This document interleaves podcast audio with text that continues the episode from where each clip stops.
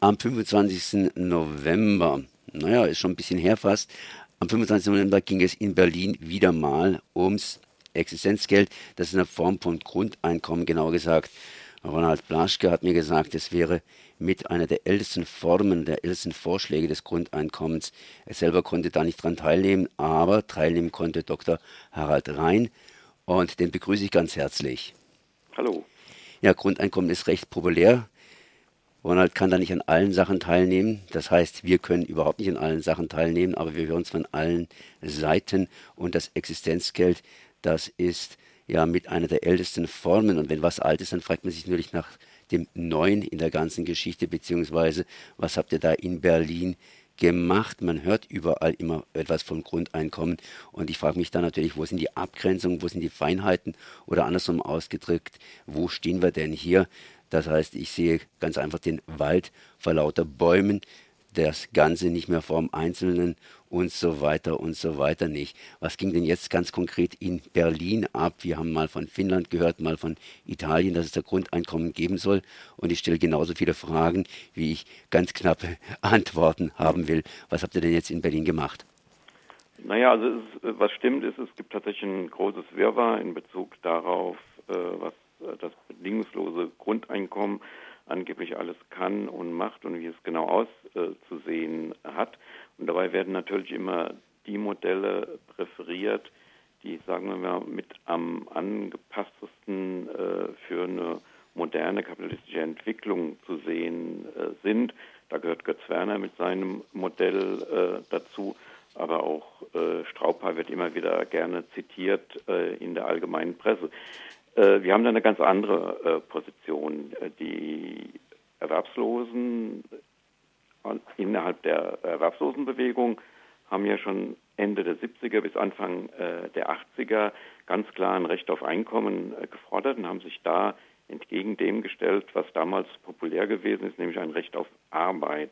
Und da haben wir immer gesagt, nee, das Recht auf Arbeit kann immer nur ein Recht auf Ausbeutung sein oder auf Niedriglohn. Mittlerweile haben wir die Erfahrung gemacht, dass ein Recht auf Arbeit fast immer in Richtung Niedriglohn geht.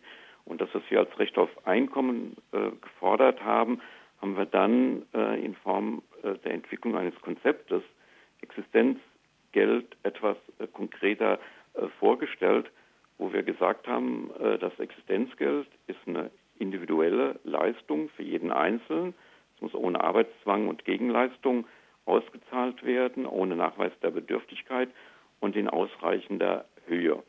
Und da gibt es zwar viele Modelle, die das ähnlich äh, so formulieren, aber entscheidend ist zum einen, welche Höhe soll denn ausgezahlt äh, werden? Ist es eine Höhe, von der man wirklich auch leben kann, oder ist es eine Höhe, wo man nach wie vor sich im Niedriglohnbereich oder überhaupt im Erwerbsarbeitsbereich bewegen äh, muss? Also das ist die eine der zentralen äh, Fragen. Und äh, es geht natürlich auch darum, dass mit dem bedingungslosen Grundeinkommen nicht alle Probleme auf der Welt gelöst werden äh, können, sondern dass es immer nur ein Teil eigentlich einer politischen Bewegung äh, ist, in der eben das als eine Hilfsmaßnahme genommen wird, um das, was wir unter Kapitalismus verstehen, auch hinter uns zu lassen. Mir ist eins aufgefallen, Sie haben hier neben dem ja, Existenzgeld praktisch auch gefordert, dass es eine Art Mindestlohn geben muss oder geben soll. Wäre das nicht einfach frei verhandelbar, wenn ich Existenzgeld habe, ist ja meine Existenz gesichert und ich habe sozusagen einen starken Hebel und könnte mich zusammen mit Gewerkschaft und so weiter durchaus energisch dafür einsetzen, entsprechend gerechte Lohne, für mich zumindest gerechte Löhne zu kriegen. Und da kann es ja durchaus sein, dass ich sage, okay, mir ist das Ding so viel wert und die können nicht so viel zahlen, dass ich es mache, dass ich irgendwas mache, das mir persönlich ein soziales Prestige beziehungsweise soziale Befriedigung bringt und noch ein bisschen Geld, aber eben unterhalb von irgendeinem Mindestlohn, weil ich mit dem Existenzgeld klarkomme, aber halt eben Naturschutz oder Pflege von Menschen oder ja Kunst ist mir so viel wert, dass ich durchaus auch weniger verdienen würde. Naja, also äh, genau das sind ja so Punkte, die wir jetzt auch äh, in Berlin angesprochen haben, wo wir gesagt haben, das Existenzgeld äh, ist natürlich jetzt auch ein bisschen ähm, äh, älter äh, geworden und man muss natürlich schauen, wie momentan die aktuellen Auseinandersetzungen liegen und ähm, ob jetzt wirklich die Forderung nach dem Mindestlohn äh, eine zentrale Forderung äh, sein wird, äh, das lässt, da lässt sich sicherlich noch äh, darüber streiten.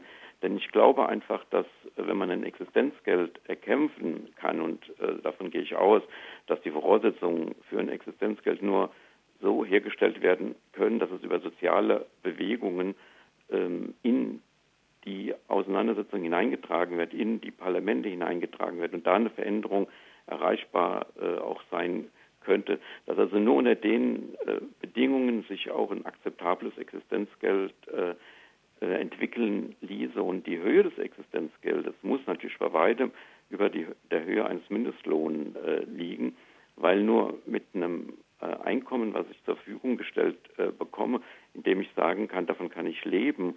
Damit kann ich äh, bestimmte Erwerbsarbeitszumutungen, die an mich herangetragen werden, äh, ablehnen, kann ich Nein sagen. Das ist ja genau das Prinzip, äh, was ein bedingungsloses Grundeinkommen ausmacht, dass ich für mich selber sagen kann, was ich will, wo meine Fantasie gehen soll, wo ich arbeiten will, wo ich tätig werden äh, will, dass ich das eben nur dadurch machen kann, wenn ich materiell so weit abgesichert bin, dass ich nicht am Hungertuch nagen muss und dann wieder doch jede Arbeit, die mir angeboten wird, annehmen äh, muss. Und dabei spielt der Mindestlohn äh, halt nur insoweit eine Rolle, als er noch eine Möglichkeit bietet, sich gegen Niedriglohn im Lohnarbeitssystem äh, zu wenden. Und natürlich sind wir auch dafür, dass der Mindestlohn mindestens auf 12 bis 13, 14 Euro angehoben äh, werden müsste. Denn so wie er momentan sich gestaltet, äh, führt er nicht dazu, dass jemand von seiner Händearbeit wirklich leben kann. Ein anderer Punkt, der mir aufgefallen ist, Sie wollen nichts geschenkt, das heißt äh, bedingungsloses Grundeinkommen, okay, aber Sie wollen nichts geschenkt, Sie wollen sich dieses Existenzgeld praktisch erkämpfen.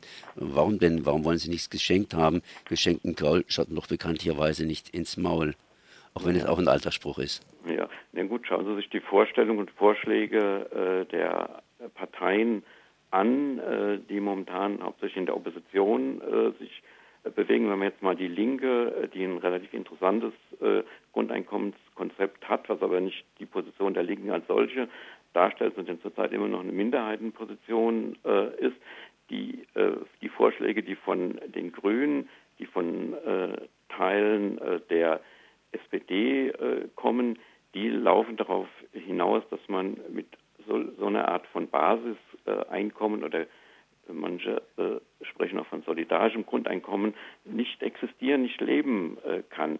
Und äh, das ist ein Angebot, was von Staatsseite aus möglicherweise irgendwann auf uns zukommen wird. Und da kann ich nur äh, sagen, sowas würde ich ablehnen, weil das äh, genau dem entspricht, was die Kritiker des Grundeinkommens, wie zum Beispiel Butterwege, ganz deutlich immer wieder sagen, äh, dass wir quasi auf einen Kombilohn hinaus laufen. Es gibt eben ein bisschen Grundeinkommen und der Rest, äh, den muss man eben sich in irgendeiner Form über Erwerbsarbeit äh, erarbeiten.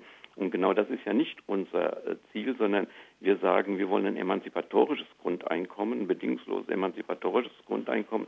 Und das ist eben mehr als nur ein bisschen Geld, sondern es ist dann auch Teil einer gesellschaftlichen Umwälzung. Und in dem Mittelpunkt stehen natürlich im Allgemeinen die Befreiung von Abhängigkeit und Unmündigkeit und damit auch der Kampf gegen Herrschaftsstrukturen und Verwertungsinteressen. Und das sehen wir eben in Form des Arbeitszwangs und der Entfremdung äh, an. Und deswegen ist Existenzgeld nicht nur irgendeine Zahl, die natürlich hoch sein muss, meines Erachtens, sondern sie berührt auch die Thematik äh, der, oder sie berührt auch die Bereiche Arbeit, Ökonomie und Ökologie und Demokratie äh, genauso. Und äh, dazu gibt es dann entsprechende Alternativen, die wir im Zusammenhang mit dem Grundeinkommen dann auch diskutieren. Und das lässt sich meines Erachtens nicht über Parlamentare herstellen, sondern allenfalls über soziale Bewegungen, die das nach vorne äh, treiben und dann auch für sich entscheiden, was sie eigentlich wollen und in welche Richtung es gehen soll.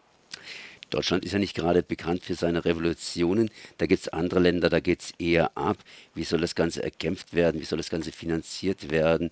Wo ist da der Ansatz bzw. die Durchschlagskraft?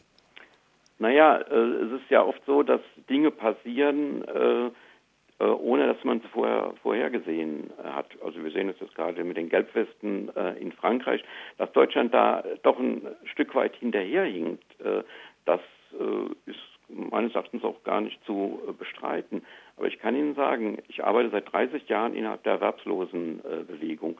Und ich selber, obwohl ich sehr gut in den Initiativen vernetzt bin, war überrascht gewesen, dass wir 2003 in Berlin 100.000 Menschen auf die Beine gebracht haben. Damit hat nie jemand gerechnet. Das war eine spontane Entwicklung äh, gewesen, die einfach zeigt, dass Potenzial auch da ist. Wann dieses Potenzial zum Ausbruch kommt, äh, das kann Ihnen natürlich keiner voraussehen. Ich sage nur, die Möglichkeiten bestehen und es sind die für mich die einzigen Alternativen, wie wir es schaffen, radikale Reformen, und Existenzgeld ist eine radikale äh, Forderung, wenn wir die nach vorne treiben äh, können. Dass es natürlich nicht von heute auf morgen geht, dass wir Zwischenschritte dafür auch äh, benötigen, das ist genauso klar. Und wir von, von dem Konzept Existenzgeld her, wir stehen zum Beispiel ganz klar für die Position, dass wir sagen, äh, wir treten ein oder unterstützen die Verordnung nach äh, einer freien sozialen Infrastruktur im Bereich Bildung, zum Beispiel im Bereich Mobilität, im Bereich Gesundheit, also dass diese Bereiche auch innerhalb schon kapitalistischer Strukturen möglichst mit, mit wenig Geld oder vielleicht sogar kostenlos angeboten werden können.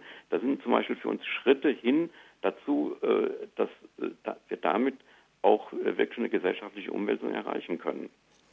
Dann danke ich mal Dr. Harald Rhein für diese Informationen. Dr. Harald Rhein zum Thema Existenzgeld. Ich sage mal merci. Danke, tschüss.